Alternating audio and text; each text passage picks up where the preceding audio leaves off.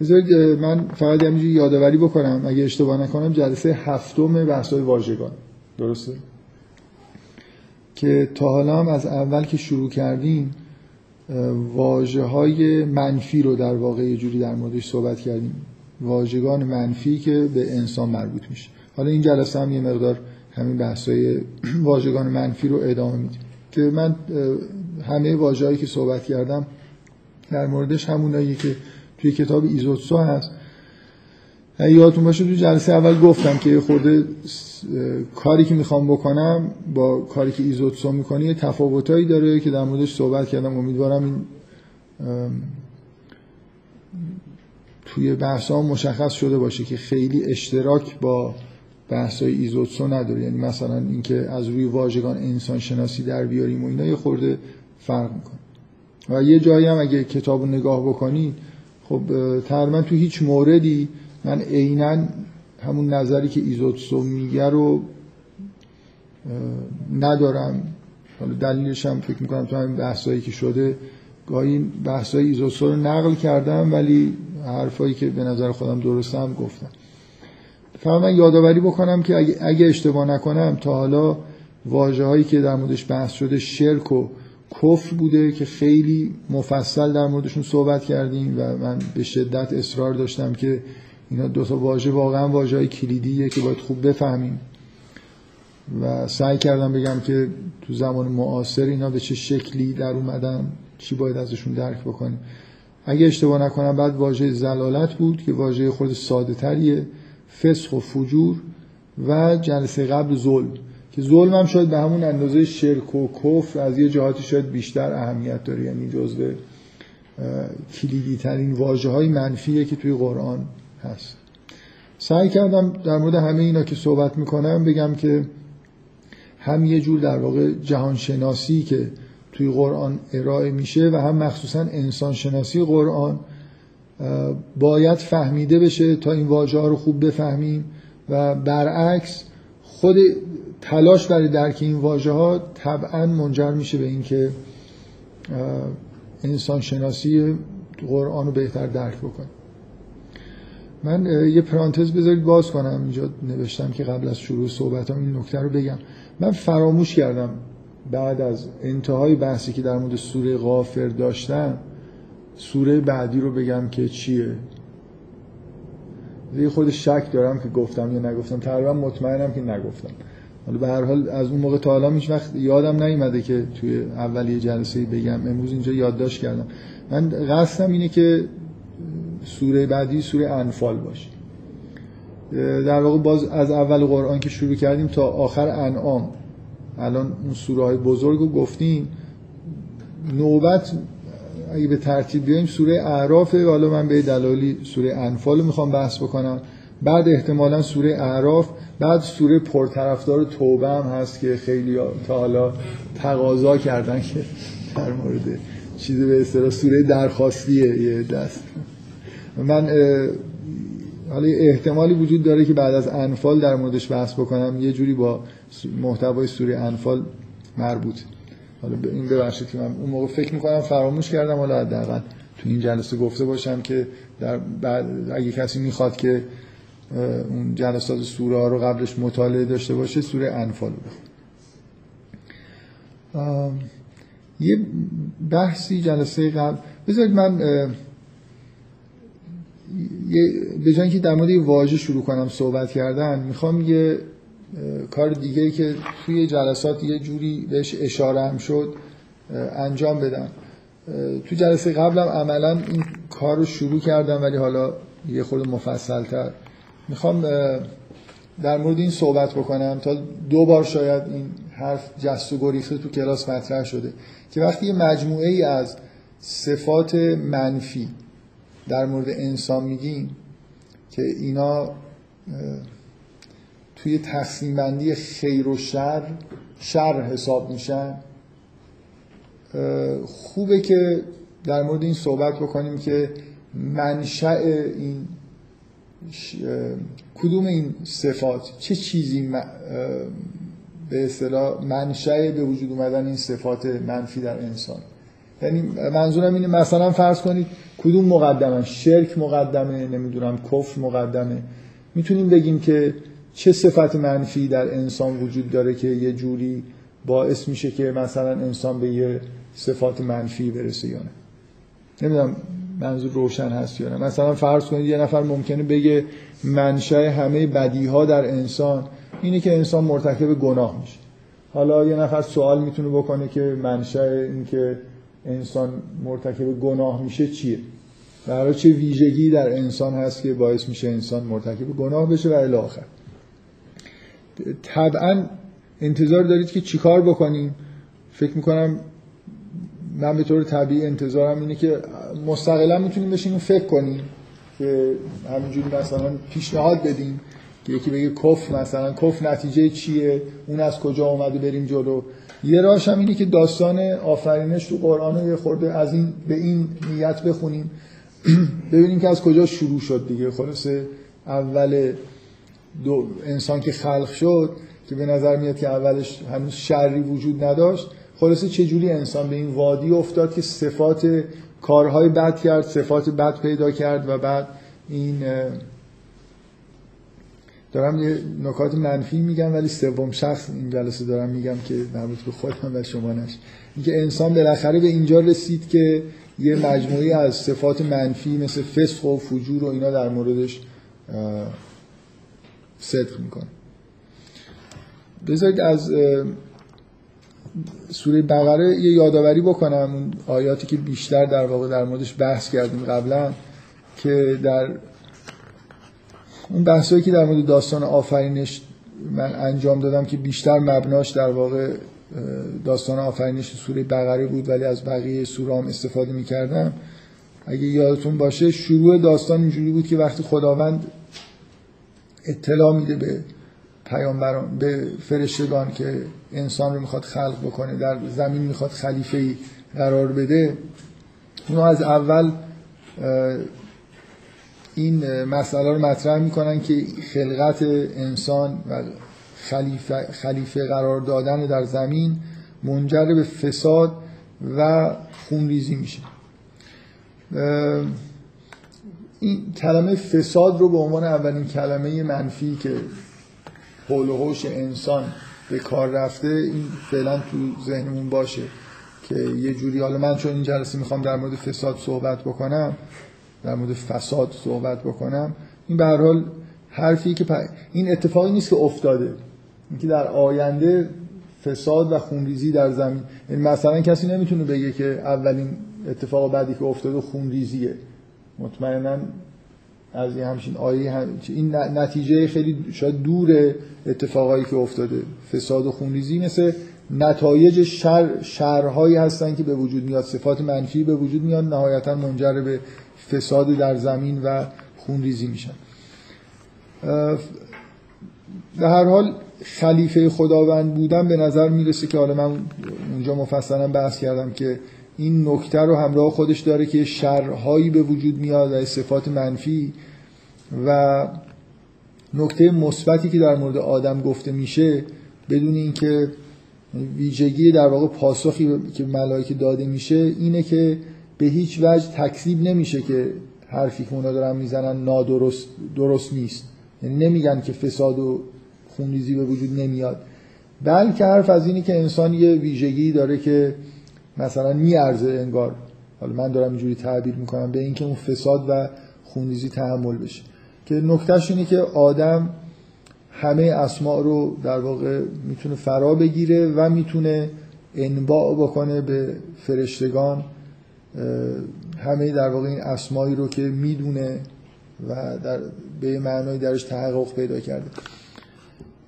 من نمی‌خوام وارد بحث بشم که فکر می‌کنم چون فکر می‌کنم تو اون جلسات مفصل در مورد این موضوع صحبت کردم که چه ارتباطی بین تعلیم اسما و بروز فساد و خونریزی وجود داره. در واقع سعی کردم بگم که ما باید اینجوری بفهمیم که خلیفه در زمین قرار دادن و موجودی که تعلیم همه اسما بهش ممکن باشه خلق کردن نتیجهش اینه که فساد و خونریزی به بار میاد. نمیشه مخلوقی خلیفه خداوند باشه. و نمیشه تعلیم همه اسماء الهی رو به یه موجودی کرد مگر اینکه یه همچین تالی فاسدی رو هم داشته باشه. وگرنه این جواب جواب اون اعتراض نیست. در, در صورت این جواب منطقیه که من بتونم بفهمم که از ویژگی اینکه انسان می‌تونه همه اسما رو فرا بگیره چه در واقع نتایجی به بار میاد چه ویژگی های دیگه به وجود میاد که ناگزیر به فساد و به امکان در واقع به وجود اومدن فساد و خونریزی منجر میشه. پس الان اگه بخوایم بحث بکنیم من توی این ادامه بحث می‌خوام به این اشاره بکنم که اولین واژگان منفی که در واقع اومده رو اینجا سعی کنیم که به اصطلاح پیگیری بکنیم ببینیم چیه.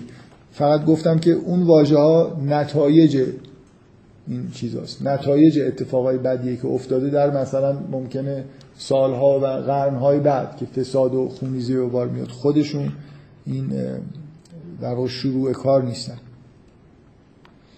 خب بذارید سوره اعراف فکر می‌کنم مناسبه برای اینکه این ماجرا رو در واقع توش پیگیری بکنیم.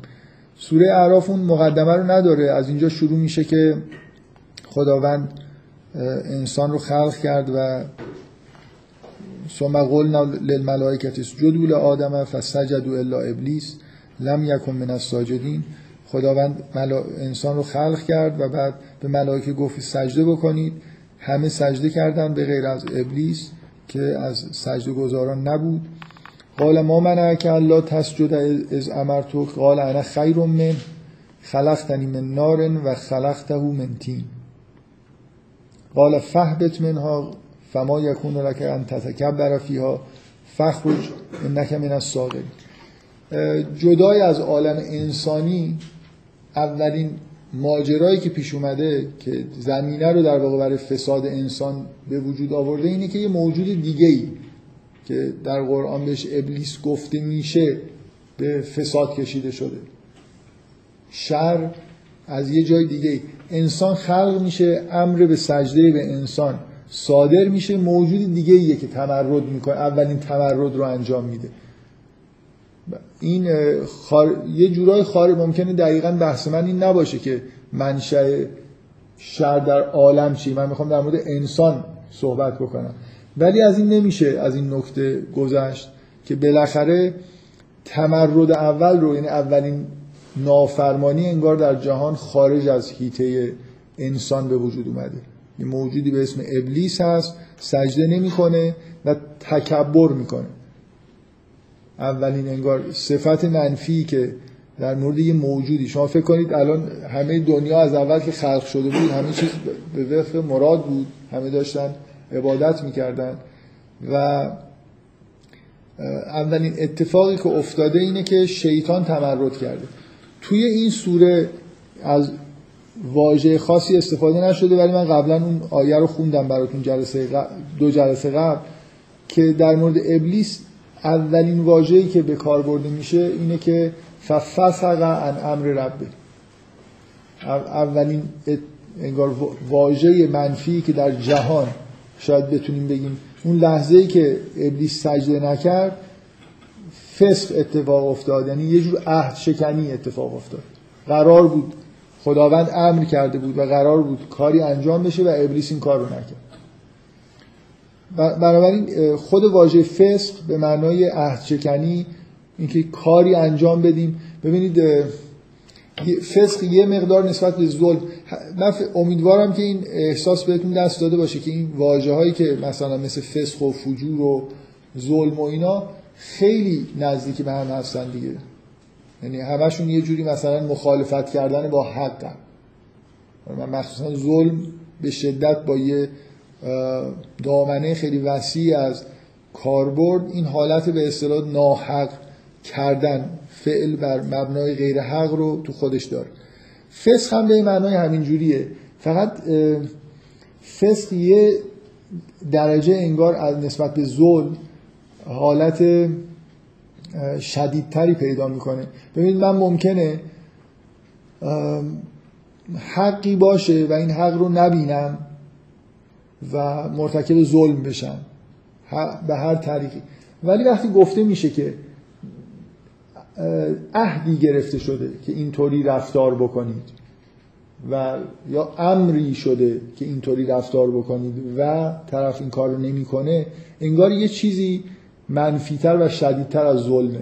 خواستر عهد شکنی قطعا ظلم حساب میشه ولی یه جور توی شدتش در واقع انگار بیشتر. مثل اینی که من یه نفر رو انگار حتی آگاهی هم بهش دادم. یعنی در اختیار خودش نبودی که حالا بگه که من اصلا نفهمیدم و این کار رو کردم. ظلم من ممکنه در اثر جهل مرتکب ظلم بشم. ممکنه در اثر به اصطلاح اینکه فراموش کردن مرتکب ظلم بشم. فسق یه خورده به نظر می‌رسه که نسبت به این محدوده بزرگی که ظلم داره خاصتره. برای خاطر اینکه در مقابل یعنی یه جوری حالت عهد شکنی داره. پس قبلش انگار عهدی هم وجود داشته چیزی گفته شده امری وجود داشته و بعدا از تمرد صورت گرفته. یه خورده می‌خوام بگم شدت بحث واژه فسق نسبت به ظلم به عنوان واژه منفی بیشتر. اولین واژه منفی که بین اولین کاری که صورت گرفته اسیان اینا توصیفایی که قرآن در موردش داره فسق در مورد ابلیس که همراه با مثلا نافرمانیه بالاخره عهدی هست شکسته میشه یا فرمانی هست که نادیده گرفته میشه در خارج از هیته انسان. و منشأش هم که این نافرمانی صورت می‌گیره نهایتا به نظر میاد که تکبر ابلیسه. اینکه خودش رو بهتر از دیگری می‌دونه. من اینا رو حالا این بحثایی که دارم می‌کنم این خارج از موضوع بشره. اون بحث اصلی اینه که حالا فرض کنیم که منشأ شری به اسم ابلیس وجود داره که قراره که انسان رو گمراه بکنه. بعد می‌خوام تو پرانتز بگم که اون بحث قبلی رو توی داستان آفرینش یادتون باشه که منشأ شر انسان به معنای واقعی کلمه تمرد ابلیس نیست. از این جهت این موضوع خارج از موضوع بحثی که من می‌خوام الان مطرح بکنم. اگه یادتون باشه من سعی کردم توضیح بدم که اگه ابلیس تمرد نمی کرد هم حتما موجودی شغل ابلیس رو در واقع بهش واگذار می‌کردن. بنابراین اینطوری نیست که من بگم که شر توی محیط انسانی منشأش خارج از محیط انسانی. می‌تونست فرض کنید که ابلیس یا یه فرشته دیگه ای همین وظیفه رو به عهده بگیره و همه چیز همچنان خیر بود. نافرمانی وجود نداشت. وجود وجود کارکرد شیطانی توی عالم انسانی خارج از هیته خیر و شره لازم نبود کسی اسیام بکنه و یه همچین اتفاقی بیفته. من فکر کنم به اندازه کافی روی این حداقل یه چیزی وجود فکر کنم در مجموع یه جلسه صحبت کردم چون فکر می‌کنم مهمه که اینو درک بکنیم که مستقل از اینکه ابلیس بخواد حسادت بکنه تکبر بکنه اسیام بکنه یا هر چیز دیگه ای این اتفاقا اینکه شغل ابلیس در جهان قرار بود وجود داشته باشه. من سعی کردم تو اون جلسات بگم که این در واقع نتیجه عزت خداونده که هر کسی رو به حضور خودش راه نمیده. بنابراین توی مسیر باید یه جور در واقع وسوسه وجود داشته باشه که اونایی که خالص نیستن در واقع خالص بشه خب، بذار بیایم از اونجایی که امر به انسان میشه و وارد عالم انسانی میشیم. توی سوره اعراف امری که به انسان میشه اینه که یا آدم کن انت و زوج کل جنه فکلا من حیث شئتما ولا تقرب هذه الشجره فتکونا من الظالمین. که آدم به آدم میگه که تو و همسرت در جنت سکنا ساکن بشید و از هر چیزی که می‌خواید بخورید و به این شجره به این درخت نزدیک نشید. جواز در واقع همه چیز صادر شده و یه نهی وجود داره که اینجا در واقع انسان ازش نه شده که و گفته میشه که اگه به این شجره نزدیک بشید فتکونا من از ظالمین در مورد انسان اولین واژه منفی که به کار برده میشه ظلمه که خب مناسبت داره دیگه. اگه بحث من در مورد ظلم و جلسه قبل گوش بکنید به نظر میاد که ظلم یه جوری از وسیع ترین کاربرد رو در مورد توی همه در واقع صفات و افعال منفی انسان داره. و آیه بعدی اینی میگه فوس فس لهما شیطان لیبدی لهما ما وری عنهما من سوآتهما و قال ما نهاکم ربکما. و یه دروغی گفت. وسوسه کرد اینا رو شیطان و گفت که این و هدفش هم این بود که سوعاتشون رو حالا مثلا اوراتشون رو عیبهاشون رو براشون آشکار بکنه و گفت که خداوند نهی نکرده غیر از اینکه دروغی گفت مگر اینکه فرشته بشید یا جاودانه بشید. واژه وسوسه اینجا هست. من دارم همینجوری سعی می‌کنم که از داستان بگم که این واژه های منفی چجوری در واقع. وسوسه یه صفت خاصی برای انسان نیست که من بخوام اینجا جز صفات منفی حسابش بکنم. ولی به حال نشان, نشان دهنده یه امکان در مورد انسان. انسان موجودیه که قابل در واقع وسوسه شدن هست. عملی که شیطان انجام داد این بود که انسان رو وسوسه کرد و انسان و بهشون دروغ گفت و براشون قسم دروغ خورد که من شما رو می‌خوام در واقع دارم نصیحت می‌کنم و خیرخواه شما هستم. دوباره گفته میشه فدالله ما به غرور اینکه اینا رو به زیر کشید با, با استفاده از غرور با فریب. و رفتن و از اون شجره خوردن. پس یه جور در واقع وسوسه شدن و قابلیت برای فریب. اینا دو تا در واقع ویژگی هستن توی انسان که توی این سوره در واقع بهشون اشاره شده به عنوان اینکه راههایی بودن که در واقع شیطان به سمت انسان به انسان نزدیک شد. قابلیت وسوسه و فریب خوردن. من علتی که دارم این بحث رو می‌کنم به اضافه بذار یه چیز دیگه که قبلا توی یه جلسه ابتدایی تر گفتم. امکان فراموشکاری و جهل در مورد انسان توی سوره های دیگه فکر می‌کنم تو سوره تاها اون واژه ها فنسیه مثلا فراموش کرد یا مثلا گفتن این که انسان از در واقع قربانی جهل خودش شد اینا هم اومده. حالا من از تو این سوره خوندم نمی‌خوام همه جاهای مختلف یه کاری که می‌تونستم بکنم و یه جلسه یادداشتم کردم که بیام این کار رو انجام بدم این بود که همه داستانا رو بخونم این واژه رو به ترتیب بگم. فکر می‌کنم به خود بیشتر بیشتر اندازه طول می‌کشه. هدفم اینه که یه جوری این مسئله رو با همون ماجرای تعلیم اسما ربط بدم. ویژگی در انسان هست که ویژگی های منفیه. به نظر می‌رسه که انسان توسط شیطان انسان اسیان کرده نافرمانی کرده و از ظالمین شده و بعدا حالا توی این روند در واقع حبوط و ظاهر شدن فساد و خونریزی و اینا قرار گرفته.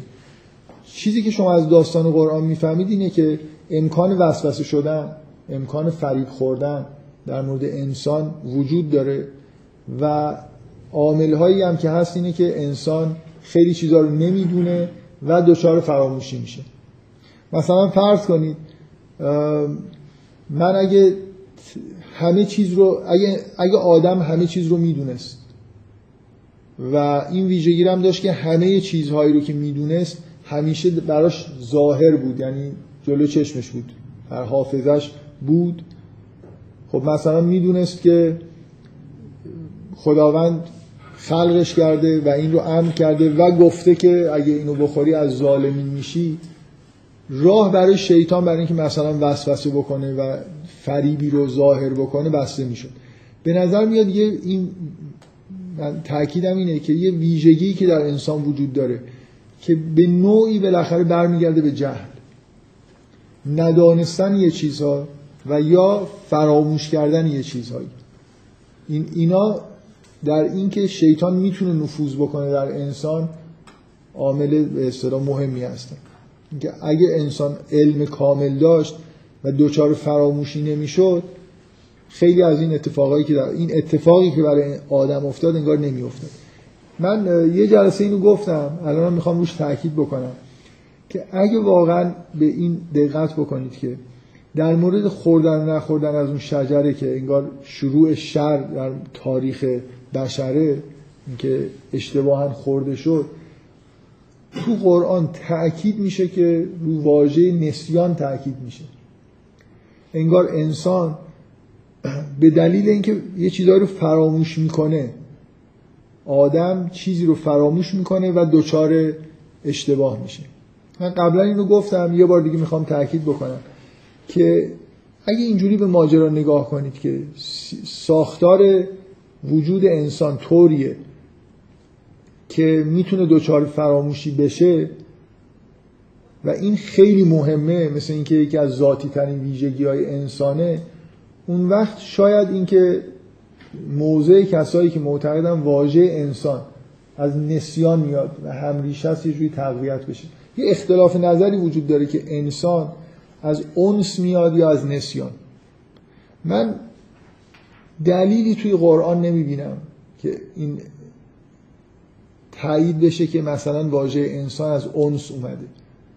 ولی این من چیزی که می‌خوام بگم اینه این آیه ها تأکیدی که یه جایی روی این شده که انگار عامل اصلی توی حبوط انسان نسیانه یه جوری به نظر می‌رسه که من اگه بخوام بگردم دنبال مثلا منشأ شر و تو ویژگی های انسان یه جوری ببینم چه اتفاقی میفته که انسان یه چیزی رو در واقع دچار افعال بد و بعد صفات بد میشه. اگه به این تحلیل برسم که نسیان نقش مهمی داره یه جوری توجیه میشه که خوبه که انسان مثلا به عنوان ویژگی اصلیش از واژه انسان از نسیان گرفته شده باشه. یعنی یه بار فکر می‌کنم در این مورد صحبت کردم دوباره می‌خوام تاکید بکنم که فکر می‌کنم مهمه. یه مقدار دل بخواه به نظر می‌رسه که انسان رو از اونس بگیریم در حالی که من توی قرآن چیزی نمی‌بینم که انسان رو با اونس خیلی جایی از واژگان همراه هم آورده باشه. حالا نکته اینه که نکته اصلی در مورد انسان به نظر می‌رسه که اینه که انسان یه جوری دوچار یه جور جهل های موضعیه. یا یه چیزی رو اصلا نمی‌دونه و یا یه چیزی رو در واقع فراموش می‌کنه. این چجوری در واقع باعث میشه که انسان دچار خطا بشه و این خطاها منجر به صفات منفی بشن؟ اینه که کذب در انسان اثر می‌کنه. یعنی من اگه همه چیزو ب... اگه گزاره های درست رو همه رو بدونم نسبت به هر چیزی علم داشته باشم ممکنه شیطان بتونه کذب تولید بکنه. ولی کذب در من اثر نمی‌کنه منجر به فعل نمیشه. من, من حرفی که یه مقدار نسبت به اون حرفایی که تو اون جلسات زدم جدیده اینه. اگه یادتون باشه من تو اون جلسات سعی کردم بگم که منشأ شر اینه که انسان تعلیم اسما در واقع تعلیم اسماء جامعه می‌تونه ببینه. چرا برای خاطر اینکه اون تعلیم اسماء جامعه سعی کردم بگم که نتیجهش اینه که انسان یه جور زبان productive داره. زبان وقتی productive شد اگه می‌خواد گنجایش نامتناهی زبان نامتناهی می‌خوایم داشته باشیم اگه ویژگی productive قرار داشته باشه کذب هم به وجود میاد. برای اینکه من هر زبانی که در واقع بتونم مثلا یه جوری همه چیز رو با هم ترکیب کنم مثلا جمله بسازم حالا یه است رو می‌تونم بکنم نیست. هر چیزی نقیض پیدا می‌کنه بنابراین هر گزاره راست یه گزاره دروغ هم کنارش به وجود میاد. بنابراین کذب معنی پیدا می‌کنه تو زبان انسان. و این زبان این گسترده بودن زبان انسان و productive بودن به عنوان یه ویژگی خوبه ولی نتیجهش اینه که کذب به وجود میاد. چیزی که من اون موقع خیلی به نظرم توی ذهنم نبود و فکر نمی‌کردم به موضوعم ربط داشته باشه. اینه که حالا منشأ شر کذبه درسته. یعنی انسان چون قرار زبانی پیچیده ای داشته باشه مواجه با گزاره های نادرست میشه. چجوری این گزاره ها تبدیل به فعل میشن؟ کانالی که ازش رد میشه جهل و نسیان دیگه. یعنی اگه انسان این ویژگی رو نداشت که حقایقی رو نمی‌دونست. یا حقایقی رو که می‌دونست فراموش نمی‌کرد اون وقت یه گزاره کذبی که مثلا شیطان تولید می‌کنه فریب به وجود نمی آورد فریب نتیجه اینه که انگار من یه حقیقتی رو نمی‌دونم. حالا یه کذبی در واقع از بیرون میاد وارد مثلا سیستم ذهنی من میشه و به یه خطایی منجر میشه. من دارم سعی می‌کنم که همون حرفای اون جلسه رو مجددا تکرار بکنم بگم که درسته که منشأ شر در واقع وجود یه زبانیه که حاوی کذب می‌تونه باشه ولی نکته جدید اینه که این کذب از طریق جهل و نسیانه که تبدیل به فعل خطا میشه. وگرنه اگه مثلا فرض کنید انسانی به وجود می اومد که علم کامل داشت یا واجد ویژگی نسیان نبود یعنی چیزایی که می‌دونست فراموش نمی‌کرد یا امری که بهش شده بود رو فراموش نمی‌کرد کذب نمی‌تونست راه پیدا بکنه. تو دروغ نمی‌تونست باعث بشه که انسان خطا بکنه. بنابراین توی ذات انسان ویژگی نسیان هم کمک می‌کنه. جهول بودن که به عنوان یکی از ویژگی های انسان ذکر شده اینکه در انسان به اصطلاح موجودیه انگار از صفر شروع می‌کنه و قابلیت اینو داره که به بینهایت برسه. بنابراین علمش رو که نگاه بکنید در طی راه همیشه ناقصه.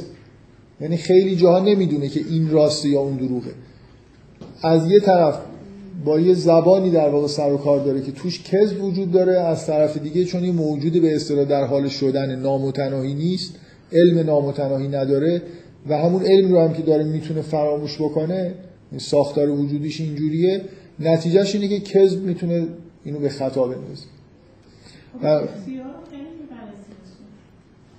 نه به اختیار.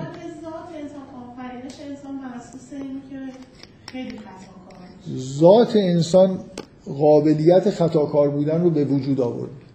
آره، ذات انسان حالا احتمالش خب بله دیگه همون احتمالش زیاده دیگه. برای اینکه همون یه نمونه وقتی که آزمایش کردیم هر دوتاشون خطا کردن بنا به منطق بیزی شما باید بتونید نتیجه بگیرید که خیلی اوضاع خوب نیست دیگه.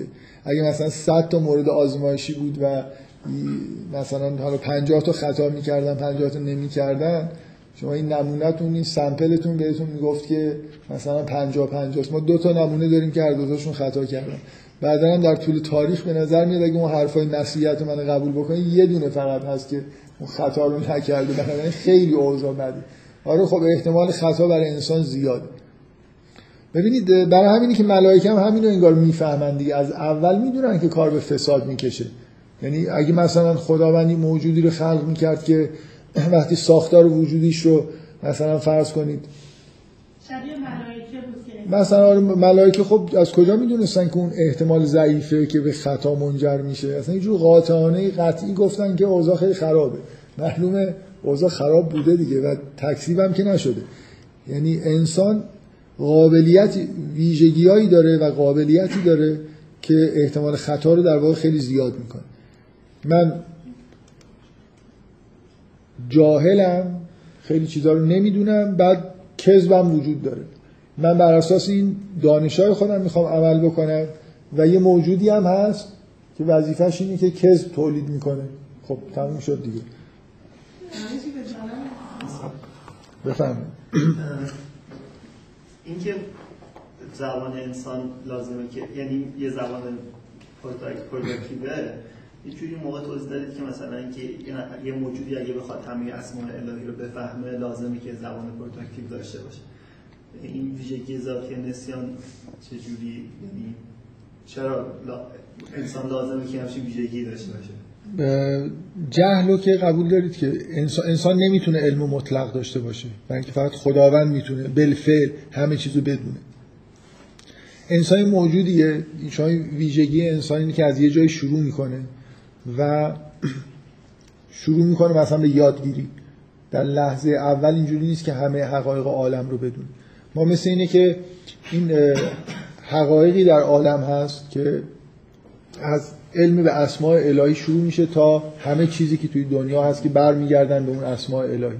مطمئنا انسان اگه گنجایش فهمیدن همه چیز رو هم داشته باشه درک نامتناهی داشته باشه بالفعل همه چیز رو نمی‌دونه مثل خداوند. درسته؟ بنابراین جهول بودن یعنی خیلی چیزها رو ندونستن قطعا صفت انسان هست. حالا من یه زبانی دارم که توش کز می‌تونه به وجود بیاد و من می‌دونم که در عین حال انسان غیر از اینکه جهوله یعنی خیلی چیزها رو نمی‌دونه طبیعی هم هست که اینجوری باشه. یه نفر ممکنه گنجایش علمیه. یه موجودی شما در نظر بگیرید که فقط در مورد یه گزاره می‌تونه علم پیدا بکنه. خب اون علم رو بهش می‌دید در حد خودش به علم کامل رسیده. اینو وسوسه هم نمیشه کرد. همین یه دونه گزاره است. گذاشتن اونجا و تموم شده. اگه تعداد متناهی هم برای یه موجود بخواید تعریف بکنید این یه جوری ممکنه شما بگید که صفت نسیانی هم پیدا نمی‌کنه. مثل یه برنامه ای که به یه موجودی دادن و یه چیزای محدودی رو قرار بدونه و می‌دونه. و همیشه هم بر اساس همونا مثل ماشین داره عمل می‌کنه. حالا اگه اگه شما بخواید یه موجود با علم نامتناهی داشته باشید بنابراین اولا بالفعل که نمی‌تونه نامتناهی رو بدونه. ثانیا به طور طبیعی گنج... گنجایش زیاد که براش تعریف می‌کنید نسیان به این معنا که نمی‌تونه در آن واحد همه این گزاره ها رو مثلا انگار هر چی کشف کرده براش حاضر باشه. این ویژگی ها روی هم رفته یه جوری نتیجهش اینه که در مقابل کذب آسیب پذیر میشه. زبان بزرگ داره دانش کم داره بنابراین یه موجودی می‌تونه به اصطلاح از جهل و نسیانش استفاده بکنه بفرمایید. این دونستن من دقیقا احساس می‌کنم خیلی توجه نداشتن یا ملموس بودنش از دست رفته وگرنه دونستن من. خیلی وقتا بدونن یه چیزی دقیقا حالا بذارید حالا که این حرف رو زدید ببینید نسیان مسئله توجه و عدم توجهه. انسان یه ویژگی داره. انگار در یه لحظه به یه چیز می‌تونه توجه بکنه. واقعا توی مثل همین ویژگی که میگن انسان فقط به یه نقطه می‌تونه نگاه کنه. ممکنه من وقتی دارم به یه نقطه نگاه می‌کنم اطرافش هم می‌بینم. ولی انگار اون حالت focus کردن ذهن انسان روی یه نقطه است. چشم بینای انسان روی یه نقطه است.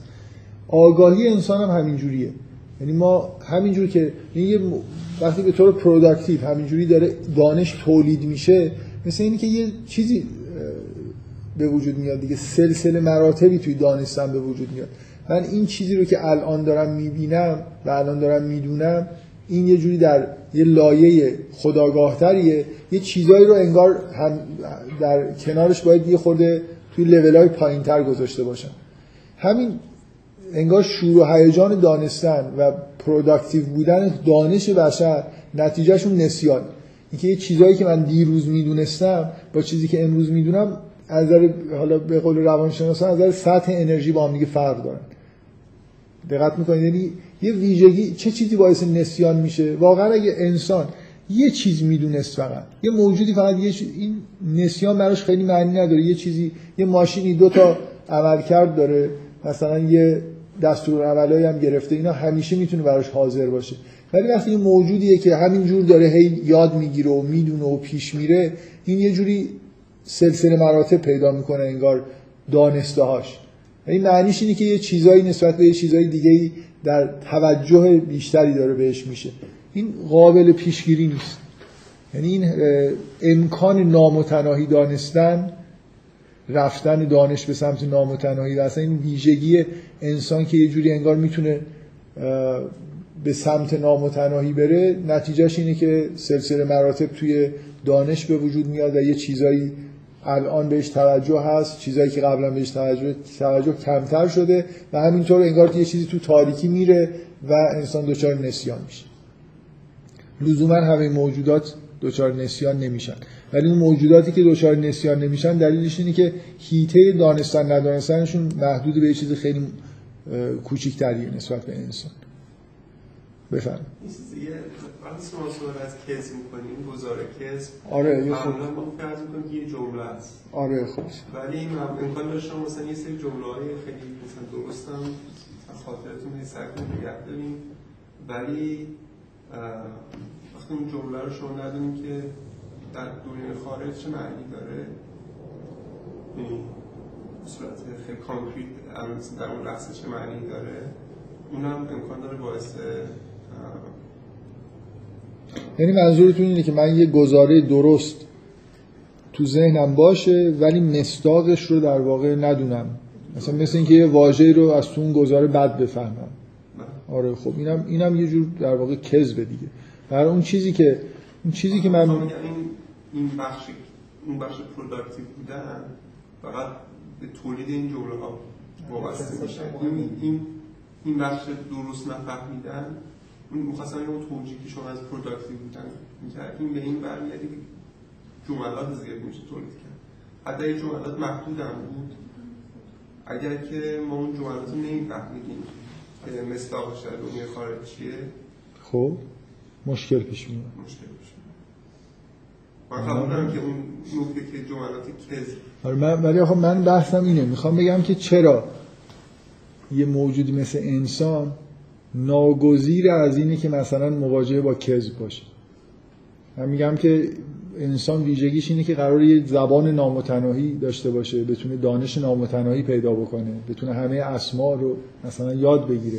این ویژگی ها نتیجهش اینه که لازمش اینه که زبان productive داشته باشه. و نتیجه زبان productive اینه که کذب معنی پیدا می‌کنه. من, من هدفم این توی اون بحثی که دارم می‌کنم اینه که بگم که از کجای ویژگی ضروری انسان این لازمه در میاد که انسان مثلا دچار خطا بتونه بشه؟ انسان مواجهه با کذبه و کذب مثلا می‌تونه انسان رو بلرزونه. چیزی که شما دارید میگید اینه که موجود دیگه ای حتی اگه مسئله نامتناهی بودن و productive بودن زبان وجود نداشت هم می‌تونست کذب به وجود بیاد. خب من منکر این نیستم که راه های دیگه ای برای مثلا یه موجودی ممکنه به نوعی این صفت و ویژگی بارز انسان رو که مثلا جامعیتش توی دانشه نداشته باشه و مواجهه با کذبم بشه.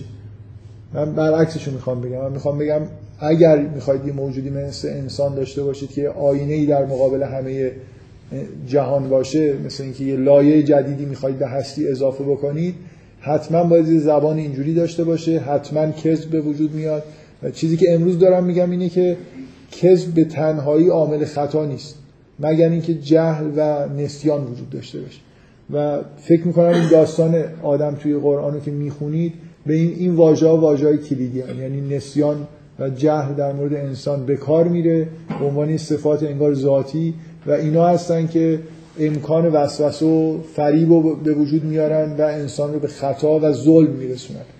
اون چیزی که بالاخره اتفاقی که میفته اینه که انسان امر خدا رو اطاعت نمی‌کنه و جزء ظالمین میشه و همه چیز شروع میشه دیگه. حالا ماجرای فساد به وجود میاد. فراموشی من خیلی نشدم. خب. دیگه مثلا فرض موجود توی مدل خندانه اینجوری که هر که به یک مشاهده می‌رسه اینو توی فهرستی بذاره آخریشو از اول شروع کنه به خوندن. بعد مثلا اینه که خیلی قانع شد که یعنی همین که تمرکز هر لحظه به یک چیز این از کجا میاد؟ یعنی اگه ما داریم اینجوری بحث کنیم شما زمان که هر بار توجه به یه چیزیه و بقیه چیزا انگار نیستن. با چرا اینجوری که هر بار توجه به یه چیزیه اون فهرست یه دوره بشه؟ شما چون یک بار توی دیگه گفتیم که خب اگر آدم هوا می‌رفتن یا فکر می‌کردن همون موقع نمی‌رفتن سراغ درخت. خب. اون وقت مشکل پیش نمیاد یعنی فکر هم حتی نکردن چند دقیقه مثلا که انگار آره به پیشگیری این فراموشیه. آره من من می‌خواستم اینو بگم که اون صفت عجول عجله کردنم که در مورد یه مجموع صفات ذاتی در مورد انسان تو قرآن گفته میشه. مثلا یکیش عجله کردن. شاید با اگه عجله نبود مثلا انسان می‌تونست نسیان خودش رو یه جوری جبران بکنه. سوال خوبتون بذارید من این بگم اون هسته مرکزی سوالتون که جالبه اینه که اصولا چرا انگار موجودات غیر خداوند دانش غیر متمرکز ندارن؟ یعنی یه جوری اصلا این ویژگی از کجا میاد؟ که میگن که ویژگی انسان مثلا این واژه قلب که توی در مورد انسان به کار میره اینه که همین حالت تمرکز رو داره دیگه. همیشه قلب مرکز توجهات توجهات انسان همیشه در یه لحظه به یه چیزه. و این براش این محدودیتی به وجود میاره که نتیجهش نسیان. شما حتی اگه بگید که هی بره از اول بخونم فایده ای نداره. خلاص اون سلسله مراتب به وجود میاد. اون چیزی که الان دوباره ریویو کرد یه چیزایی اون فهرسته یه جوری ته داره خلاصه. اگه هی بخوام دورم بزنم همیشه یه دونه ای هست که خیلی وقت قبل نگاش کردم.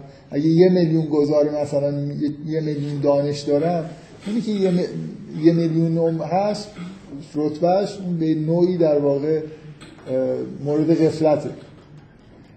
نکته اینه و من قصد ندارم اینو جواب بدم که چرا اینجوریه که انسان در آن واحد مثلا به هزار چیز نمی‌تونه توجه بکنه.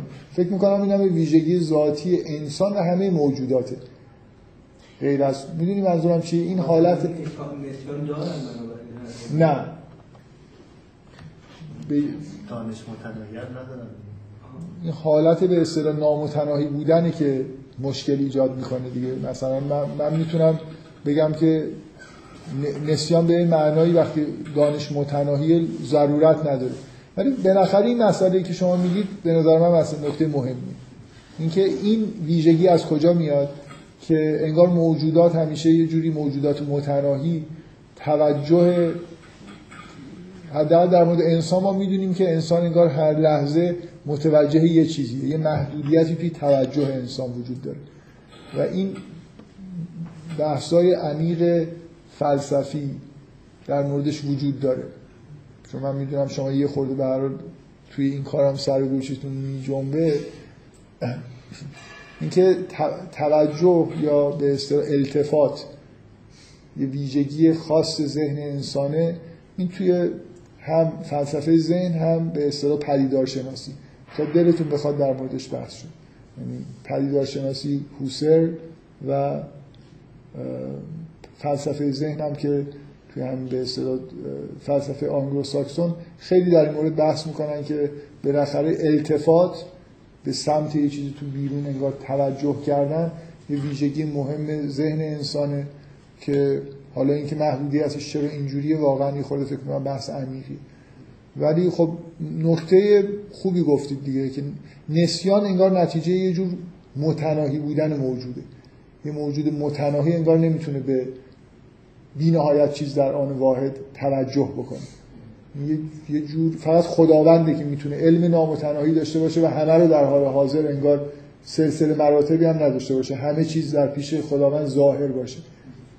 انسان و هر موجود متناهی دیگه با یه محدودیت هایی ممکنه شما بگید من این موجود درست می‌کنم؟ دو تا چیز در آن واحد. فایده ای فرقی نمی‌کنه. اون علم اگه نامتناهی نسیان به وجود میاد یه جور حالت productive وجود داره. در نکته خوبیه. یعنی یه جور ریشه نسیان توی متناهی بودن, موجوده. اگه یادتون باشه من تو اون جلسات گفتم که شاید بدون هیچ کدوم از این حرفا اصلا از, از کجا فرشتار می‌فهمن که ماجرا اتفاقای بد میفته این که اصلا یه موجود متناهی قرار خلیفه خدا بشه کافی یک موجودی که متناهیه ولی قرار جانشینی یه موجودی نامتناهی بشه. این لازم نیست که ساختار وجودی انسان خیلی بدونن که حالا به چند تا چیز در آن واحد می‌تونه توجه کنه. معلومه که یه فسادی به وجود میاد دیگه مشکلاتی به وجود میاد. من تو اون جلسات گفتم که شاید یه عده میگن که خداوند مثلا انسان رو ار... فرشته می‌دونن که انسان چیه خلیفه چیه و به همین دلیلی که می‌دونن که فساد به وجود میاد. یه دیدگاه می‌تونه این باشه که لازم نیست که بدونن اصلا ماجرا چیه. ماجرا اینه که یه مخلوقی خلیفه خدا داره میشه. این حتما منجر به فساد میشه. خب بفهم راجع همین فسق و اینا خب. می‌تونه آیه هست بعد از این موضوع نه در دام بعد میثاقی و یفتحون معاملا داخل این میثاق و فی الارض خب. قشنگ هم چیزی که میگیم که عهد خدا رو نقض می‌کنن و اون چیزی که هم کرده قطع می‌کنن و مجدد فساد میشه. و دقیقا مخالف اینا قلول رو قرار داده قرآن. یعنی خیلی جاها یه دقیقا عینا لذین یوفون در الله ولا ینقضون المیثاق و لذین یسرون یسرون ما امر الله به یمین آخر. و به نظرم یه اون خصوصیت اصلی که اولو در دارن تو سوره زمر اومده که الذین یستمعون القرآن فیتبعون احسنه یعنی حرفات میشنون بهترین چیزش رو انتخاب می‌کنن. همین یه دونه چیز رو اگه آدم داشته باشه همه اینا پوشیده میشه دیگه. یعنی یه چیز یه تابع مثبت میشه دیگه. یعنی هم هر چی ورودیش آره باز حرفی که دارید می‌زنید یه جوری اینه که انسان می‌تونه مثلا با یه مثل اینکه اگه به اندازه کافی فکر کنه می‌تونه نسیان خودش رو جبران کنه. اگه مثلا وقتی داره یه کاری انجام میده همین تبعیت از احسن بکنه. آره ولی باز یه جور خارج از بحث دیگه. ما می‌خوایم بگیم که چه چیزی باعث خطا امکان خطا رو به وجود آورده. اینکه شما دارید میگید که چه جوری میشه حالا همین انسان چه جوری میشه که یه موجود انسانی موجودات انسانی هستن که خطا نمی‌کنن؟ به اون دلایلی که شما میگید برای اینکه مثلا در هر لحظه اتباع احسن می‌کنن ما- من که نمیگم که من بحثم این نیست که ویژگیهایی در انسان وجود داره که خطا رو ضروری می‌کنه. دارم میگم که امکان خطا رو به وجود میاره. شما اصلا توی یه چیز دیگه ای دارید بحث می‌کنید.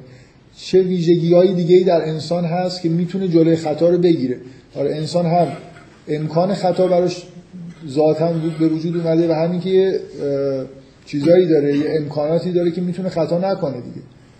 می‌تونه می‌تونه نسیان خودش رو جبران بکنه می‌تونه وارد یه به حال هیته‌ای بشه که اگر یه خطایی هم انجام داد بعدا دیگه مثلا خطا رو تکرار نکنه و الی آخر.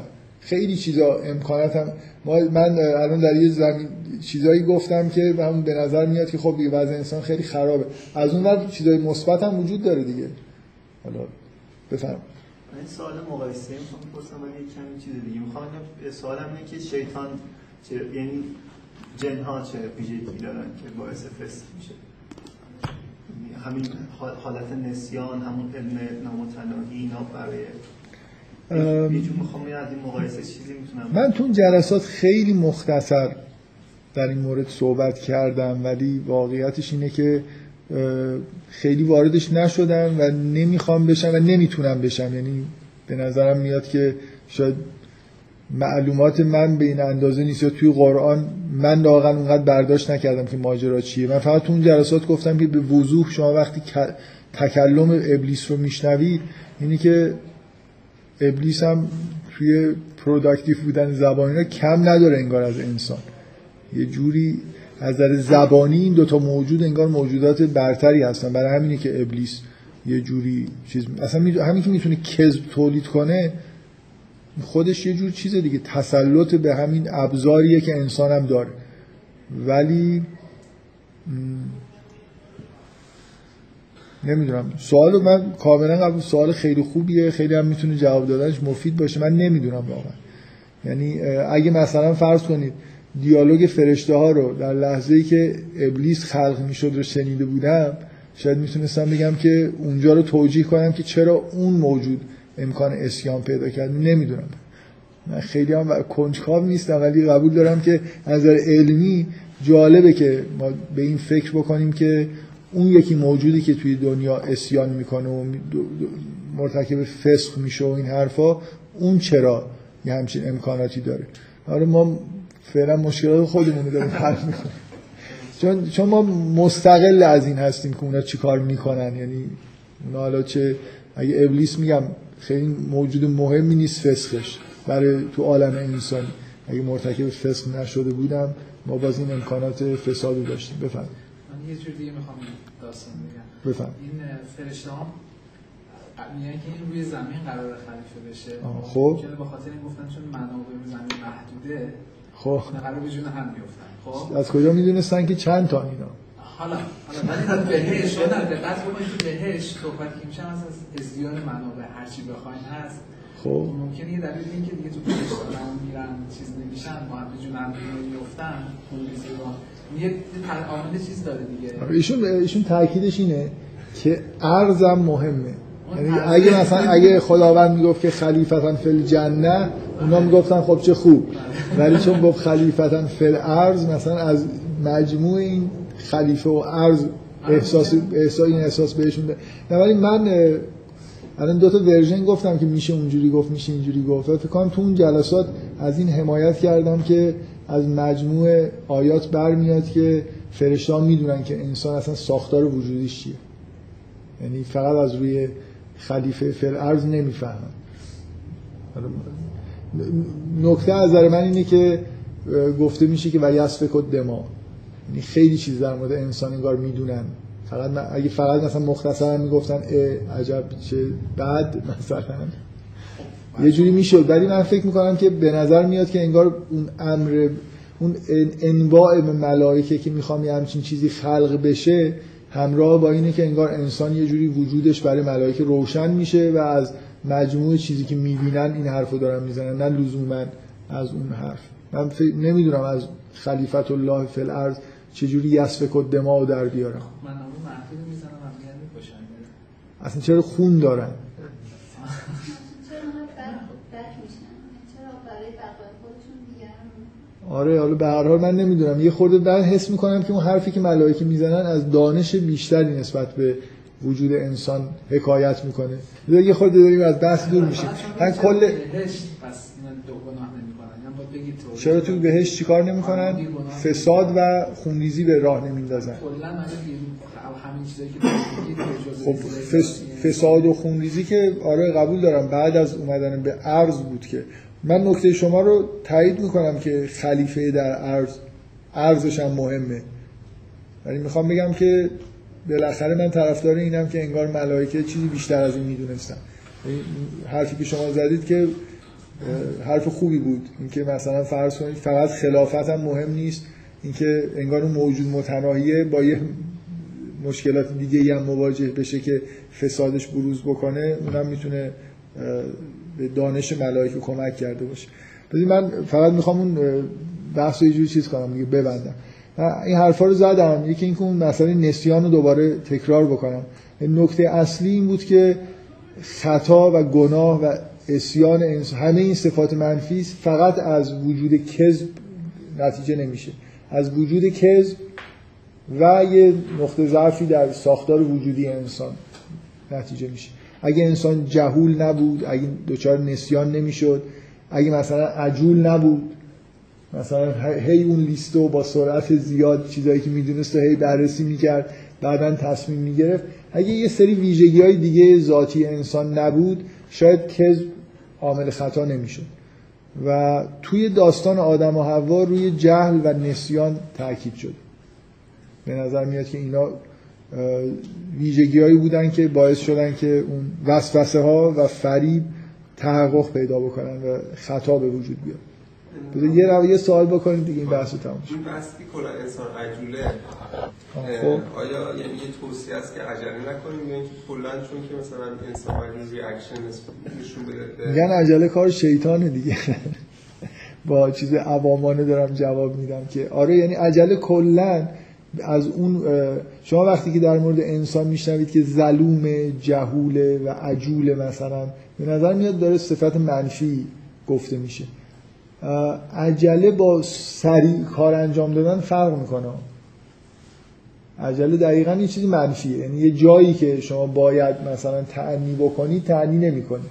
یه جایی یه چیزی رو که هنوز یه بار اینی که شما بگید من توی شرایطی قرار گرفتم تو دو ثانیه باید تصمیممو بگیرم. نمیگم شما عجول هستید.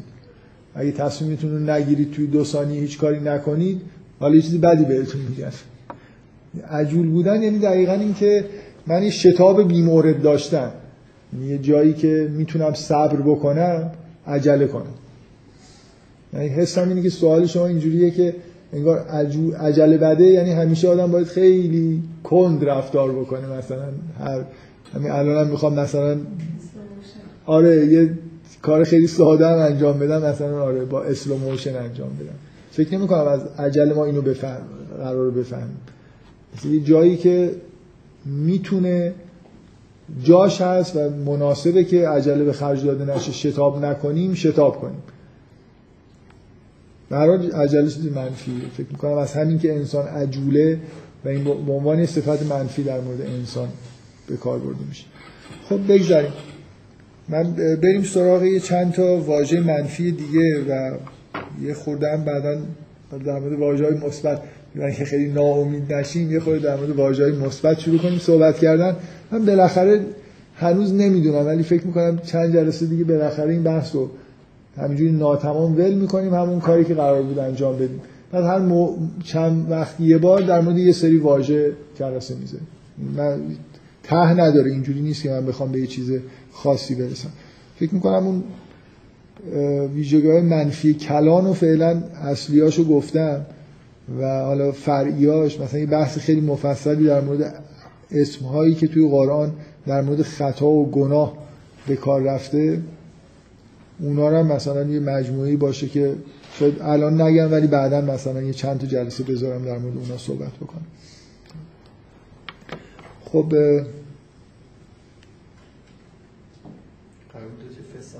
در مورد اسراف و فساد.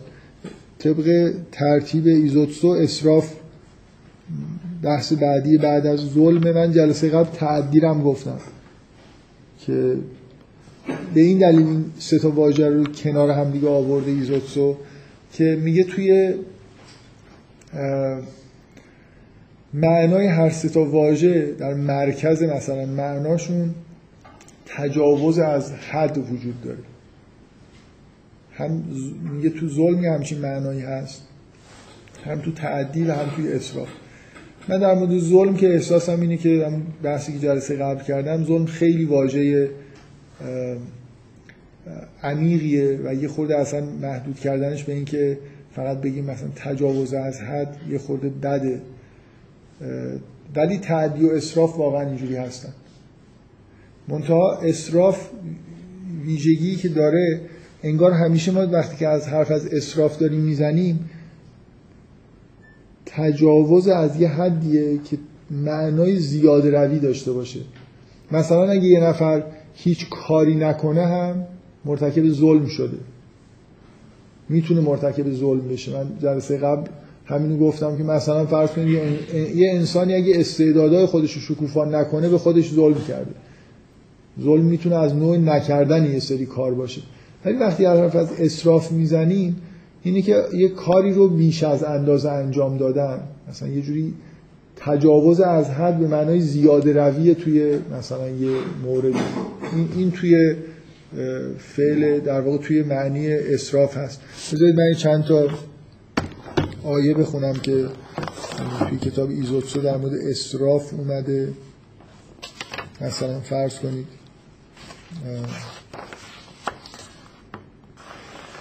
یا یا بنی آدم خذوا زینتکم عند کل مسجد و کلوا واشربوا ولا تسرفوا انه لا یحب المسرفین. مثلا یه جوری این اسراف کرد بخورید بیاشامید ولی اسراف نکنید.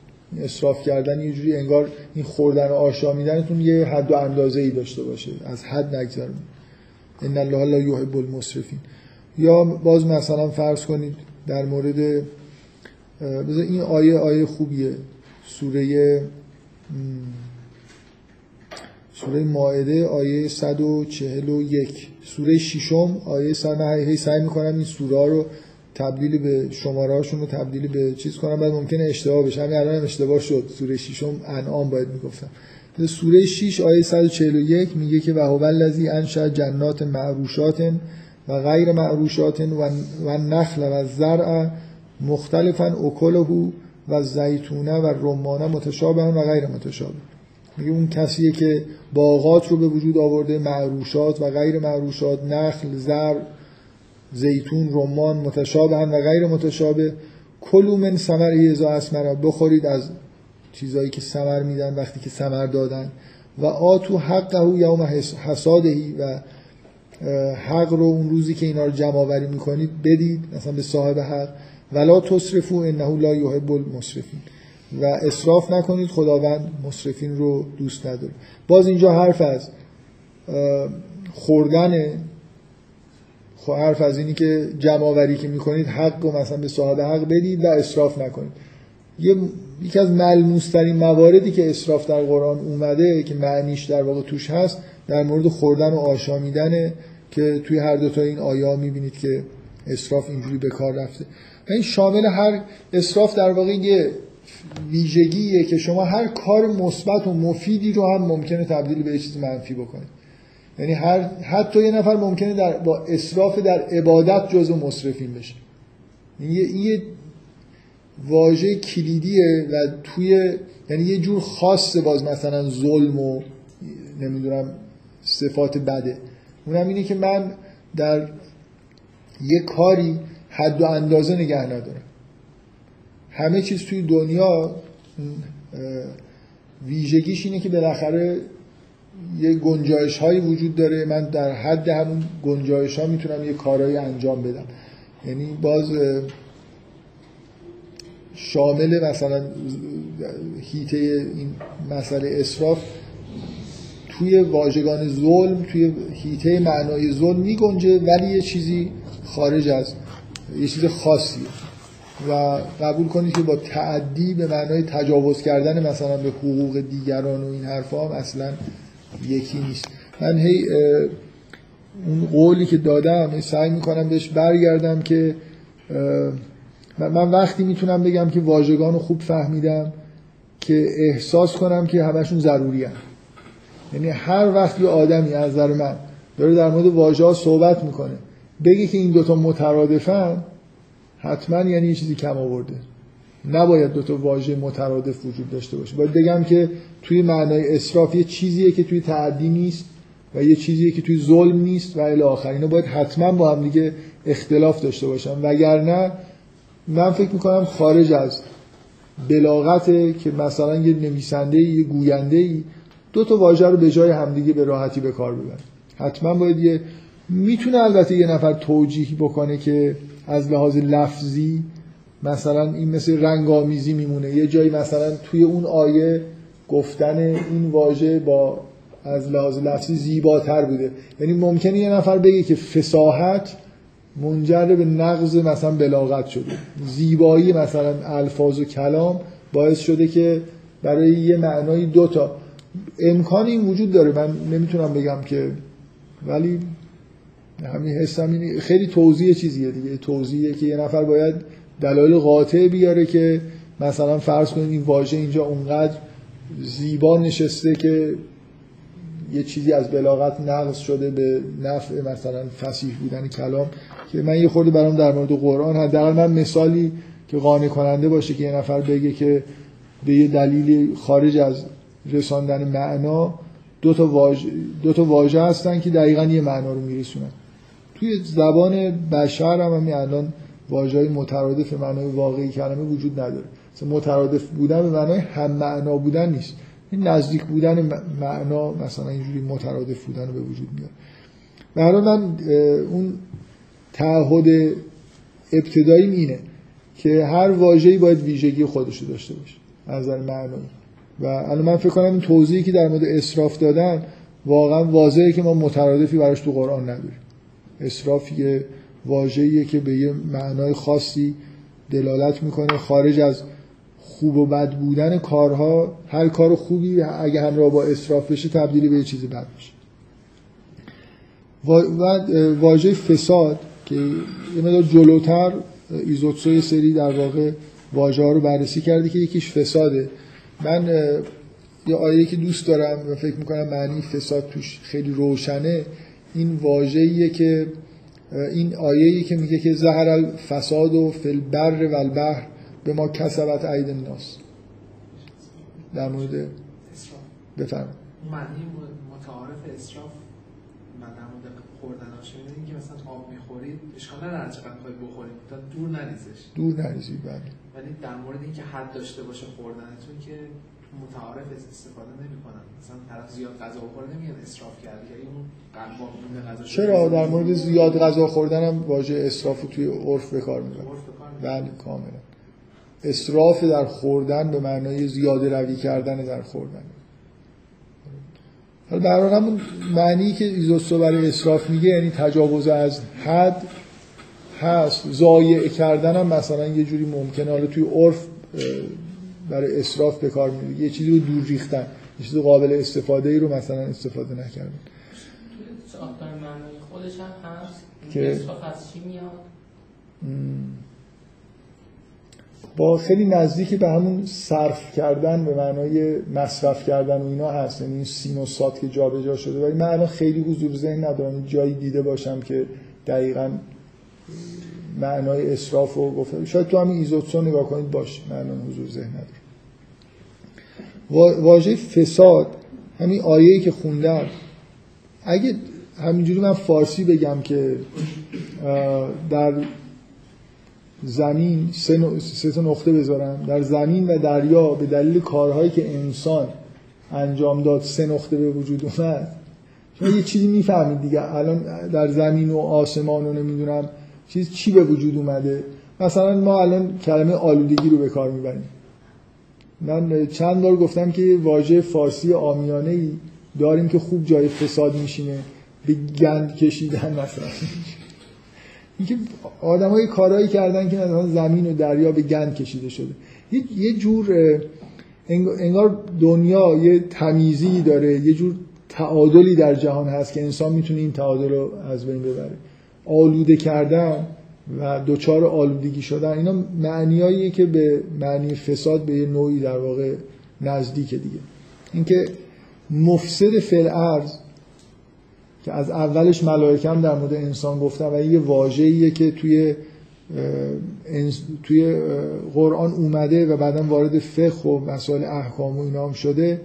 مفسد فل ارز کسی که در زمین فساد ایجاد می‌کنه ما یه دیدی نسبت بهش داریم دیگه. کسی که مثلا فرض شامل همه آدمایی میشه که مثلا فرض کنید حالا به طور سیستماتیک یه جامعه رو منحرف می‌کنن یا ممکنه فساد فرهنگی به وجود بیارن. این بالاخره اون معنی مرکزی آلوده کردن زمین و دریا این می‌تونه آلوده کردن جامعه انسانی هم باشه. هر کسی که یه جوری تعادل جامعه رو به هم می‌زنه و باعث میشه که یه چیز یه ضایعاتی به وجود بیاد توی جامعه انسانی هم به نوعی مفسد فل ارز و این واژه فساد هم در حالی واژه مثل اسراف که فکر می‌کنم معنی روشنی داره. من حالا اینو به عنوان یه چیز ساده از یه جای دیگه که ایزوتسو گفته بود آوردم برای خاطر اینکه اون حرفی که ملائکه می‌زنن هم توش کلمه فساد به عنوان یه واژه کلیدی منفی به عنوان اولین واژه منفی که انگار در عالم به کار رفته مهمه. یه, جوری جهان یه جهان تمیز و متعادلیه و فساد داره به وجود میاد. فساد به معنای ز... یه چیزایی دارن ضایع میشن چیزایی از حالت تعادل خارج میشن و یه آلودگیایی داره به وجود میاد. این فساد در مورد خود انسان اخلاق انسان به کار میره در مورد نتایج رفتار انسان توی جامعه و جهان هم به نوعی توی قرآن به کار میره. خب اگه حالا این فساد من از یه جای دیگه به این مناسبتی گفتم در موردش صحبت کردم ولی توی ایزوتسو اگه یه فصلی وجود داره درباره نفاق من فقط مختصر می‌خوام بحث بکنم و ارجاع بدم که در مورد نفاق جای دیگه بحث کردم. و یه خوردم بحث ایزوتسو در مورد نفاق. فکر می‌کنم که چون همراه نشده با مفهوم الذین فی قلوبهم مرض فکر می‌کنم یه جوری بحث کاملی نیست. من قبلا در مورد الذین فی قلوبهم مرض خیلی صحبت کردم به عنوان یکی از اصناف مثلا انسان ها و سعی کردم تو اون بحثام بگم که ارتباطش با مسئله نفاق چی فقط می‌خوام یه اشاره‌ای بکنم برای اینکه این ترتیب بحث ایزوسود به هم نخورده باشه. شما وقتی قرآن رو می‌خونید قطعا مفهوم منافق و نفاق کنار مثلا مؤمن و کافر قشنگ چیزه. مثل اینکه در حد اونا بهش اهمیت داده میشه. اینکه یه آدمایی هستن توی جامعه که مثلا فرض کنید یه عده مؤمنن یه عده جزء مشرکینن کفارن و یه توی محدوده مؤمنین یه آدمایی وجود دارن که قرآن بهشون منافق میگه. خیلی زیاد کلمه منافق و این ریشه نفاق توی قرآن به کار رفته و اگه اینو بذارید کنار اون توصیفی که از الذین فی قلوبهم مرض شده که من اصرار کردم که درست کلمه الذین این ترکیب الذین فی قلوبهم مرض توی قرآن فرکانسش خیلی زیاد نیست ولی اگه اون اول قرآن اومده اینو بفهمید. و بعدا به کل قرآن رو بخونید می‌بینید که هزاران آیه وجود داره در مورد الذین فی قلوبهم مرض. کلمه ممکن نیومده باشه. بذارید من یه بار دیگه اینو تکرار بکنم این موضوع رو که چرا من فکر می‌کنم که این مفهوم الذین فی قلوبهم مرض که حالا یه ترکیب در واقع و اسم خاص نیست خیلی توی قرآن مفهوم کلیدیه. اولا قرآن رو اگه یه خورده این اعتقاد داشته باشید که این ترکیبی که الان دست ما اومده ترتیبیه که توسط پیامبر به وجود اومده بی نهایت این اهم وزنش زیاد میشه که شما همینجور که قرآن رو باز می‌کنید تقریبا می‌تونید بگید اولین موضوع جدی در قرآن توصیف آدمایی که بهشون گفته میشه الذین فی قلوبهم مرض. یعنی خیلی سوره هم که حالا فاتحه کتابه سوره بذارید کنار. سوره بقره با یه توصیف با سه چهار آیه مختصر در مورد متقین شروع میشه. بعدم خیلی مختصر به کفار اشاره میشه و خیلی مفصل در مورد الذین فی قلوبهم مرض بحث میشه. در ابتدای قرآنه در ابتدای بزرگترین سوره قرآنه و یه جوری وزنش رو به می‌بره بالا دیگه. الان هر کسی که برای اولین بار قرآن رو شروع می‌کنه به خوندن انگار اولین بحث جدی و غامزی که می‌بینه. که احتیاج به توضیح و فهم داره اینه که یه آدمایی وجود دارن که همچین ویژگی های پیچیده ای دارن. توصیف قرآن از الذین فی قلوبهم مرض شامل شمردن ویژگی هاشون میشه تا حتی با استفاده از دو تا تمثیل. بیشتر از یک صفحه ابتدای قرآن در مورد این آدما داره بحث میشه. و من سعی کردم بگم که همه حرفایی که در مورد بنی اسرائیل گفته میشه تو همین قالب میگنجه. و الی آخر. تعداد آیه هایی که شما اگه بخواید بحث بکن جمع کنید توی قرآن که توصیفی برای کسانی که الذین فی قلوبهم مرض هستن خیلی خیلی زیاد. یعنی شاید بگید که نمی‌دونم مجموع آیاتی که در مورد توصیف مؤمنین رو جمع بکنی شاید اینا بیشتر از اونا باشن کمتر نباشن. برای این سه تا سنفی که در قرآن در موردش بحث میشه اصناف مهمی هستن. من قبلا اینو گفتم و حالا دوباره می‌خوام تکرار بکنم که مفهوم نفاق توی قرآن یه مقدار با مفهوم الذین فی قلوبهم مرض در این حالی که اشتراک خیلی زیادی دارن با هم دیگه فرق می‌کنن. من سعی کردم تو همون جلساتی که در مورد آیات ابتدایی سوره بقره بود این نکته رو روش تاکید کردم به اندازه کافی. که شما وقتی در مورد الذین فی قلوبهم مرض دارید بحث می‌کنید از یه سنخ روانشناسی دارید بحث می‌کنید. بحث در مورد یه نوع آدم از لحاظ روانی. همونطوری که تقوا یه ویژگی در مورد انسان از نظر ویژگی های روانیش. شما, شما نمی‌تونید بگید که متقین یه گروه اجتماعی هستن. خیلی همچون مناسبت نداره من از این حرف بزنم که مثلا فرض کنید تقوا به عنوان یه ویژگی انسانی در جامعه هم یه مجموعه از آدمای طبقه وجود داره به اسم متقین. به نظر میاد خیلی تقوای مفهوم فردیه و متقین هم مجموعه آدمایی که اون ویژگی فردی رو دارن. حالا اینکه عمل اجتماعیشون یه شکل خاصی پیدا بکنه لزوما من هم چیزی توی قرآن نمی‌بینم. همینطور کف یه ویژگی روانی. الذین فی قلوبهم مرض در عرض اونا قرار می‌گیره و یه ویژگی روانی. آدم اصلا یه آدمی توی غار نشسته اصلا توی جامعه زندگی نمی‌کنه ولی جزو الذین فی قلوبهم مرض هست. برای خاطر ویژگی روانی که داره. که تو اون صفاتی که در واقع گفته میشه صدق می‌کنه. حالا ممکنه یه نفر بگه که حتما اون صفات وقتی به وجود میان که طرف مثلا فرض کنید یه تعلیماتی دیده باشه توی جامعه چیزای شنیده باشه. این حرفا درسته. ولی بالاخره مستقل از اینکه توی جامعه الان داره زندگی می‌کنه یا نه اون مرض قلبیش در واقع به عنوان یه ویژگی همونطوری که از اسمی هم که براشون گذاشته شده برمیاد یه ویژگی شناختی بیشتر یه ویژگی در مورد امکان شناخت و به هر حال ویژگی روانی. ولی نفاق وقتی شما توی قرآن نگاه می‌کنید بیشتر در واقع بازتابای اون مرض قلبی توی جامعه است.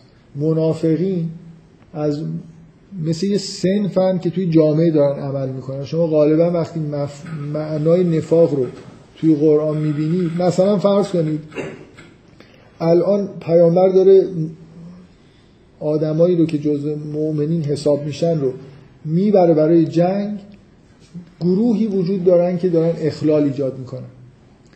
اینا رو قرآن وقتی داره به این کارشون در مورد این کار صحبت می‌کنه از الذین فی قلوبهم مرض از این عبارت استفاده نمی‌کنه از عبارت نفاق و منافق استفاده می‌کنه منافقین یه دسته ای از آدما هستن که توی جامعه دارن زندگی می‌کنن و به نوعی رفتارهای دوگانه دارن.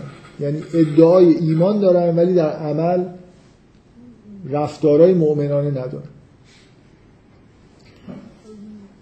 نکته ای که من می‌خوام بگم اینه که ممکنه یه آدمی جز گروه منافقین باشه یا حتی سردسته گروه منافقین باشه و الذین فی قلوبهم مرض هم نباشه. کافر به معنای واقعی کلمه باشه. یعنی الان اگه یه آدمی بیاد برای به هم زدن مثلا جمع مؤمنین ادای مؤمنین رو در بیاره تو گروه منافقین قرار می‌گیره دیگه. مثلا فرض کنید یه آدمی رو قریش در زمان پیغمبر میفرستاد به مدینه می‌گفتن برو اونجا ادعای ایمان کن. یا من این توصیفی که توی حالا تاریخ اسلام بعضیا در مورد سردسته منافقین مدینه میگن که این آقای عبدالله عبی اصلا ایمان نداشت به معنای واقعی کلمه. خیلی برداشتشون اینه که از روز اول این همونجور به بتپرستی خودش باقی بود و فقط ادای چون می‌خواست که نمی‌تونست از مدینه بره و قدرت افتاده بود دست پیامبر ادعای ایمان می‌کرد به دروغ.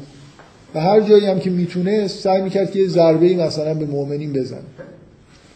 یه همچین آدمی هم جز گروه منافقینه دیگه. کسایی که در واقع ادعای ایمان می‌کنن ولی رفتارهای غیر مؤمنانه دارن.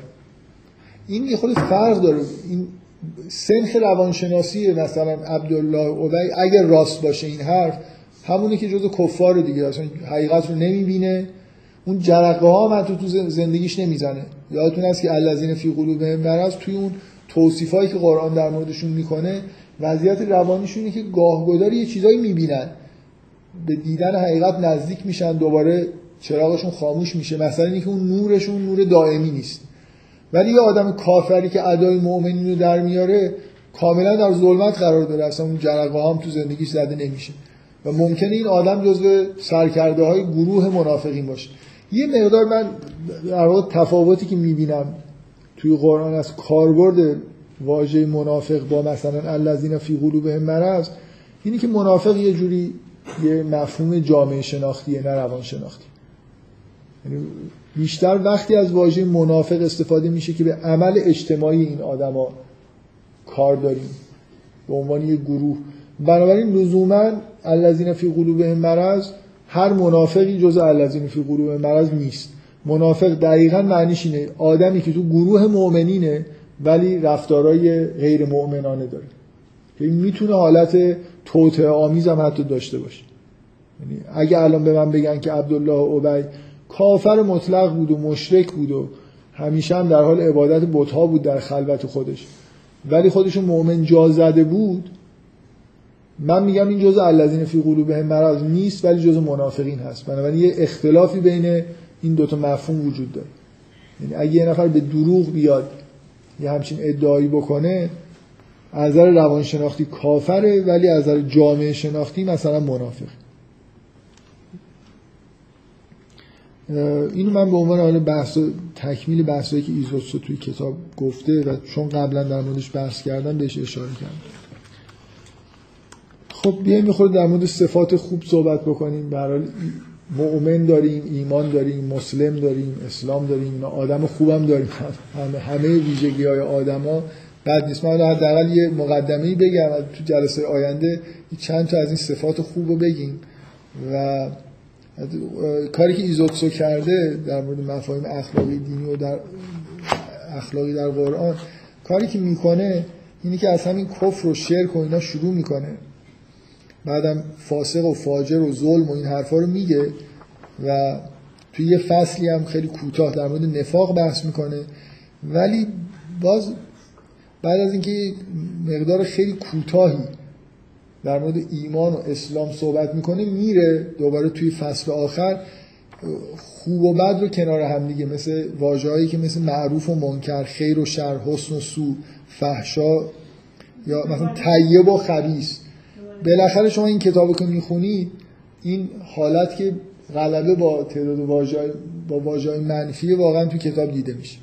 این شما تنها فصلی که دارید که حرفای خوب توش زده میشه فصلی که در مورد ایمان اسلام هدایت تقوا و شکر بحث میشه و کل این فصل مثلا یه چیزی حدود حد اکثر 20 صفحه است. مثلا از 32 تا 200 و 253 بگیریم حدود 20 صفحه. بحث داره میشه در حالی که اون واژه های قبلی خیلی بهشون رسیدگی بیشتری شده. و به نظر می‌رسه که حقم داره که اینجوری رفتار بکنه. یعنی مثلا مفهوم کفر پیچیدگی بیشتری داره نسبت به مفهوم مثلا ایمان یا شکر. من در مورد کفر به طور خاص سعی کردم بگم که چون ضد هر دوتای ایناست خیلی ذاتا مفهوم پیچیدگی کلا دنیای ظلمت دنیای پیچیده تریه تا دنیای نور. صفات توی صفات مثبت یه جوری انگار ساده ترن تا پیچیدگی هایی که آدمایی که کلا صفات مثبت اینجوریه که آدمایی که از حق پیروی می‌کنن حق رو می‌بینن و ازش پیروی می‌کنن خب یه کلماتی در موردشون گفته میشه. خیلی لازم نیست حالا مثلا در مورد فرض کنید خیر. خب چند تا ما واژه داریم که عمل صالح مثلا ایمان و عمل صالح. هی تو قرآن تکرار میشه ایمان و عمل صالح ایمان و عمل صالح. حالا بیایید نگاه کنید در مورد کارهای بد چند تا واژه توی قرآن به کار میره خیلی تنوع زیادتره. واقعا در مورد امور خیر به نظر می‌رسه که امور خیر یه اسامی دارن یه کارهایی وجود داره اینا کارهای خوبن. کلا این عمل صالح شامل همشون میشه و نمی‌خوام بگم بیشتر شما حرفای مثبت قرآن رو در مورد آدمهای خوبی که در تاریخ زندگی کردن و کارهای زندگیشون مثلا داستانهایی دارید در مورد پیامبران. ولی پیچیدگی های واژگان خیلی ندارید. چون نمی‌تونید در مقابل تک تک واژه هایی که در مورد گناهان توی قرآن اومده یه واژه‌ای پیدا بکنید که متضادش باشه. مثلا فرض کنید زنب متضادش چیه؟ اسم متضادش چیه؟ اسم با سه نقطه. خطا متضادش چیه؟ به نظر میاد ده ها واژه وجود داره که داره خطاها رو گناهان رو یه جوری توصیف می‌کنه که مقابلش و همش اینی که خب کار خوب عمل صالح. در مقابل همه این چیز انبوه مثلا واژگان منفی به نظر میاد که یه عمل صالح وجود داره دیگه. شما یه کار خوب می‌تونید بکنید ولی هزاران انگار کار بد به با انگیزه های مختلف می‌تونید انجام بدید. در حال واژه های خوبه. واژه های خیلی خوب و کلیدی قرآن که تو همون فصل ایزوتسو اینا رو مختصرا بررسی کرده شاید مهمترینشون ایمان اسلام و تقوا هستن. که من در مورد همهشون قبلا یه حرفایی زدم. منتها یه خورده با همون دیدگاهی که توی این بحثا داریم تو جلسه آینده یه مقدار بیشتر می‌خوام صحبت بکنم. واژه‌ای که بیشتر از همه توی این جلسات در موردش صحبت شده واژه خوبی بود واژه تقوا بود که به دلیل اینکه مقابل فجور قرار می‌گیره من جلسه قبل نسبتا حالا به عنوان متضاد که از یه جهاتی متضاد فجوره در موردش صحبت کردم. که تقوا که حالا ممکنه پروا کردن خدا ترسی یا هر چیزی پرهیزکاری گاهی توی ترجمه قرآن میاد به یه ویژگی در انسان اشاره می‌کنه که در واقع به آدمی که متقی حالت کنترل شده به رفتارش میده. یعنی آدم متقی ویژگی رو داره که در مقابل وقتی داره عمل می‌کنه انگار این عملش از یه مراحل تصمیم گیریش با یه چیزی همراهه با یه تعملی همراه هست. و در این حال من جلسه قبل گفتم که تقوا محتوا هم داره یعنی فقط فرم نیست فرم عمل کردن نیست. اینه که اون تقوا حول و تشخیص و عمل کردن به حق اتفاق میفته وگرنه اگه یه نفر خیلی کنترل شده مثلا کار بد انجام بدم بهش ما متقی نمیگیم. تقوا مثل همه واژه‌های اخلاقی و دینی قرآن علاوه بر اینکه شامل مثلا فرض کنید یه جور فرم هست شامل محتوا هست. همیشه محتوا حق و باطله. یعنی فرض اصلی که توی همه جاهای قرآن هست اینه که یه حقی وجود داره یه باطلی وجود داره و این دوتا با هم دیگه اصلا مرز خیلی روشنی دارن و همه در واقع ویژگی های مثبت. مثلا فرض کنید ایمان آوردن. شما وقتی توی قرآن واژه مؤمن به کار میره خب ممکنه شما بگید خیلی فرمال نگاه بکنید مؤمن کسیه که به یه چیزی باور پیدا کرده. ولی مؤمن مثلا من حرف آدمی رو اگه باور بکنم به نوعی می‌تونم بگم که به حرفش ایمان آوردن ولی واژه مؤمن توی قرآن مشخصا به ایمان آوردن به حق. حقیقت اطلاق میشه. یعنی اینجوری نیست که من مثلا فرض کنید یه صفت مثبتی حساب بشه اگه یه آدمی خیلی به عقاید خودش پایبند باشه و مؤمن باشه. یعنی گاهی ما الان توی زمان حاضر این ویژگی فرهنگی بله؟ بله یعنی مثلا فرض کنید یه آدمی که مثلا فرض کنید خیلی به عقاید مارکسیستی خودش مؤمنه و حاضر جان خودش رو فدا بکنه هم به نوعی به هر حال چیز دیگه یه صفتی یه صفت مثبتی در موردش در من نمی‌خوام بگم. یه همچین صفتی مثبتی یا منفی ولی قرآن همه صفات مثبت و منفیش فرم و محتوا رو همراه هم دیگه دارن یعنی اگه یه آدمی خیلی اصرار داشته باشه به اینکه یه عقاید نادرستی رو بپذیره و جون خودش رو هم فدا بکنه این جزء مثلا موجودات مثبت قرآن حساب نمیشه. توی قرآن حقیقتی وجود داره ایمان آوردن به اون حقیقتی که صفت مثبت اعمال صالحی وجود داره و در جهت این انجام دادن اعمال صالحه که تقوا داشتن صفت مثبت حساب میشه نه تقوا داشتن در جهت یعنی فرم تقوا داشتن در جهت انجام دادن این سری کارهایی که عمل صالح نیستن مطابق با حق نیستن. و باطل هم می‌تونه اون فرما رو شما توی دنیای باطل هم می‌تونید بعضی از این فرم ها رو داشته باشید. ولی من, من اصرارم اینه که ایمان اسلام تقوا هدایت اینا همه محتوا داره هدایت که واضحه تقوا و ایمان و اسلام تسلیم شدن فقط در مقابل حقی که ارزش داره.